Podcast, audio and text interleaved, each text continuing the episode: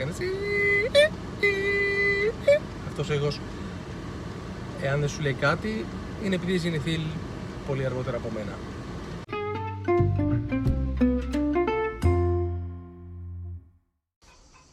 Γεια σου, είμαι ο Γιώργος Ευστρατιάδης και αυτό είναι το Brand Stories. Και πίσω ακούς κάτι κοτούλες, γιατί βρίσκομαι στο σπίτι και τυχαίνει εδώ πιο δίπλα να έχουμε και κοτούλες. Άκου τις κοτούλες. Τέλος πάντων, είμαι σίγουρος ότι δεν ήρθες εδώ για να ακούσεις τις κοτούλες. Λοιπόν, πάμε από την αρχή.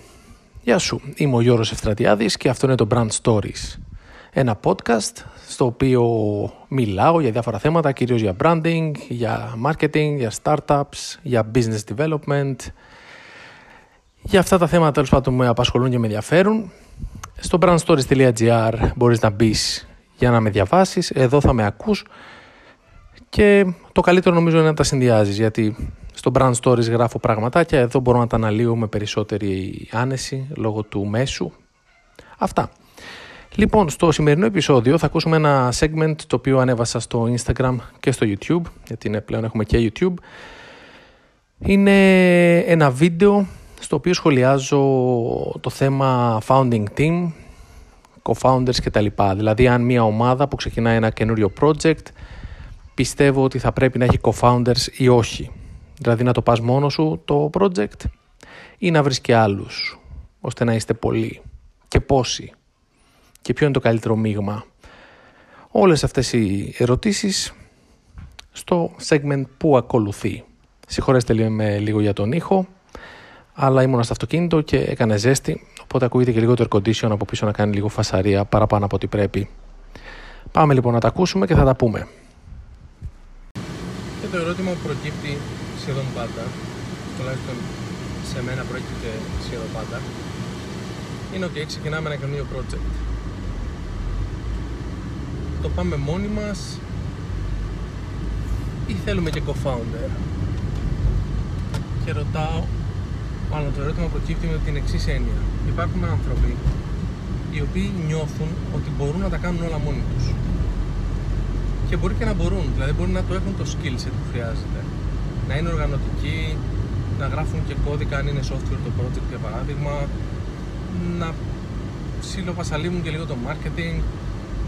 Να μπορούν να κάνουν τα βασικά πράγματα που χρειάζεται μια εταιρεία ας πούμε, για να ξεκινήσει τουλάχιστον. Και μετά να κάνει scale up να, να χτίσει μια ομάδα γύρω από αυτό. Να είναι δηλαδή single founder που λέμε.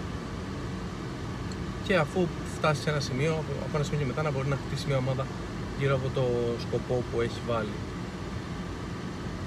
Λοιπόν, ε, σε αυτό δεν μπορώ να, να, να τονίσω αρκετά το πόσο δύσκολο πράγμα είναι να κάνεις μόνος σου την ιδέα σου πραγματικότητα και την ιδέα σου προϊόν και να την πας στην αγορά και να κάνεις και validation και να ό,τι χρειάζεται όλο αυτό το πράγμα.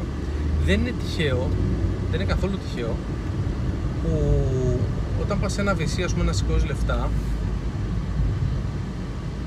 για όσους δεν ξέρουν τι είναι το VC είναι ουσιαστικά σημαίνει venture capital και είναι ουσιαστικά άνθρωποι οι οποίοι συλλέγουν ε, λεφτά από διάφορες πηγές, φτιάχνουν ένα κεφάλαιο και τα επενδύουν μαζικά ας πούμε, κάπου.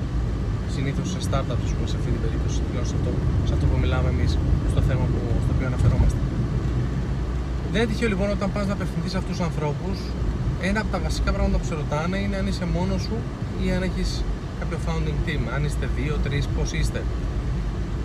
Και όταν πεις ότι είσαι μόνος σου, χάνεις το 80% των, ε, των VCs ας πούμε από το πρώτο δευτερόλεπτο. Επειδή αυτοί οι άνθρωποι γνωρίζουν τη διαδικασία του να χτίσεις ένα προϊόν και όλα αυτά που λέγαμε πριν, το πόσο δύσκολο, επίπονο, χρονοβόρο, ψυχοφθόρο, δεν μπορώ να το τονίσω αρκετά αυτό. Αν δεν το περάσεις δεν καταλαβαίνεις τι είναι. Ε, επειδή γνωρίζουν την όλη δυσκολία, ξέρουν ότι όταν θα έχεις ένα founder μαζί σου, τουλάχιστον έναν, εγώ δηλαδή όσες φορές έχω ξεκινήσει κάτι ε, μόνος μου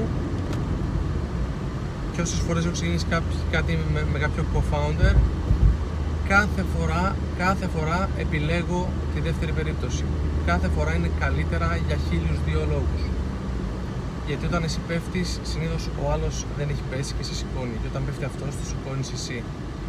Γιατί δύο μυαλά είναι καλύτερα από ένα σε κάθε περίπτωση και τρία καλύτερα από δύο σε κάθε περίπτωση. Και σου λέω να κάνεις ένα founding team 15 άτομα, έτσι, χάβρα, Ιουδαίων και να μην, να μην μπορείς να πάρεις μια απόφαση.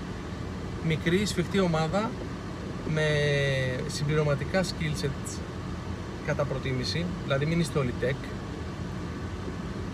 γιατί ειδικά οι tech άνθρωποι ε, έχουν και πολύ συγκεκριμένα χαρακτηριστικά, τα οποία είναι πάρα πολύ καλά για, ένα, για μια startup φάση, αλλά δεν είναι μόνο αυτά που χρειάζονται, θες και άλλα πράγματα.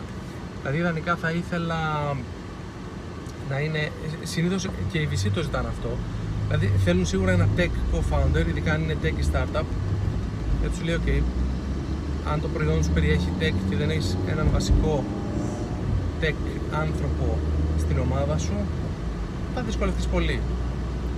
Ε, και κάποιον ο οποίος να μπορεί να κάνει το business development και να τρέξει όλη τη φάση όσο το προϊόν ε, δημιουργείται, όσο το προϊόν ε, εξελίσσεται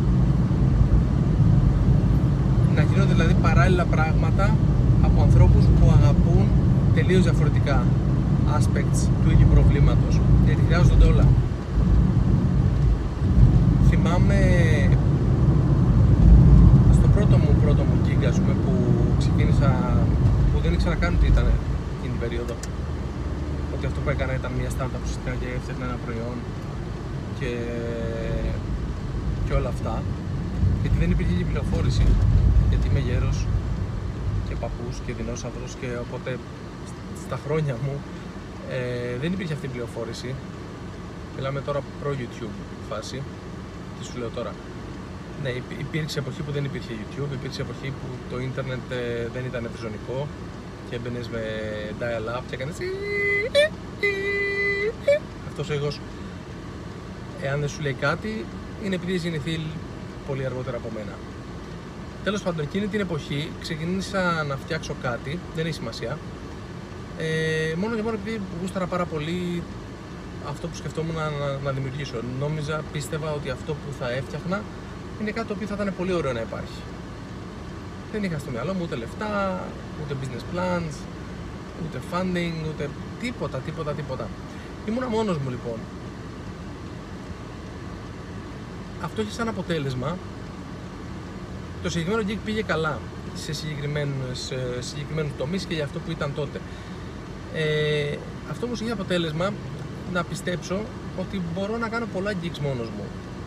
Και επειδή είχα και τα coding skills, δηλαδή κάτι που σκεφτόμουν να μπορούσα και να το σχεδιάσω και να το υλοποιήσω, ε, ενώ από τη μία είναι καλό, απ' την άλλη με οδήγησε στο να κάνω πολλά συνεχόμενα gigs στην πορεία, σαν solopreneur όπως λέμε, σαν ε, single founder, ε, με αποτέλεσμα τα περισσότερα να αποτύχουν ε, για πλάκα και γρήγορα, γιατί ουσιαστικά συμβαίνει και το άλλο. Όταν βάζεις όλη την ενέργεια στο να δημιουργήσεις ένα προϊόν, καταλήγεις μετά να μην έχεις καθόλου ενέργεια στο να το κάνεις market, καθόλου ενέργεια στο να το προμοτάρεις, στο να το δείξεις ανθρώπους, να πάρεις feedback, να κάνεις ε, αλλαγές. Δηλαδή, δίνεις όλη την ενέργεια και όλος το focus στο να φτιάξεις ένα προϊόν και μετά είσαι εξαντλημένος και δεν μπορείς να συνεχίσεις να, να, να κάνεις όλα τα υπόλοιπα που είναι απαραίτητα. Εκεί χρειάζεται ένας co-founder, ο οποίος θα τα κάνει παράλληλα με σένα και θα σε βοηθήσει πάρα πολύ το input που θα σου φέρνει κάθε φορά στη δημιουργία του προϊόντος σου, ας πούμε, αν είσαι ο tech founder, ξέρω εγώ. Αλλά αυτό, δηλαδή αν, εάν με ρωτούσατε, θα σας έλεγα μην το σκέφτεστε καν. Βρείτε co-founders. Βρείτε άτομα τα οποία θα έχετε κοινά θέλω, αυτό είναι το σημαντικό, να έχετε μια κοινή κουλτούρα. Πάρα πολύ σημαντικό να μπορείτε να συνοηθείτε δηλαδή. Αν είναι και φίλοι σας, είναι καλό, αλλά μην το κάνετε stretch να αναβάλλετε τα φίλοι σας. Μπορεί να είναι και άγνωστοι άνθρωποι, να το γνωρίσετε σε κάποιο event, να το γνωρίσετε από μια αγγελία. Δεν έχει σημασία online να βρείτε κάποιον.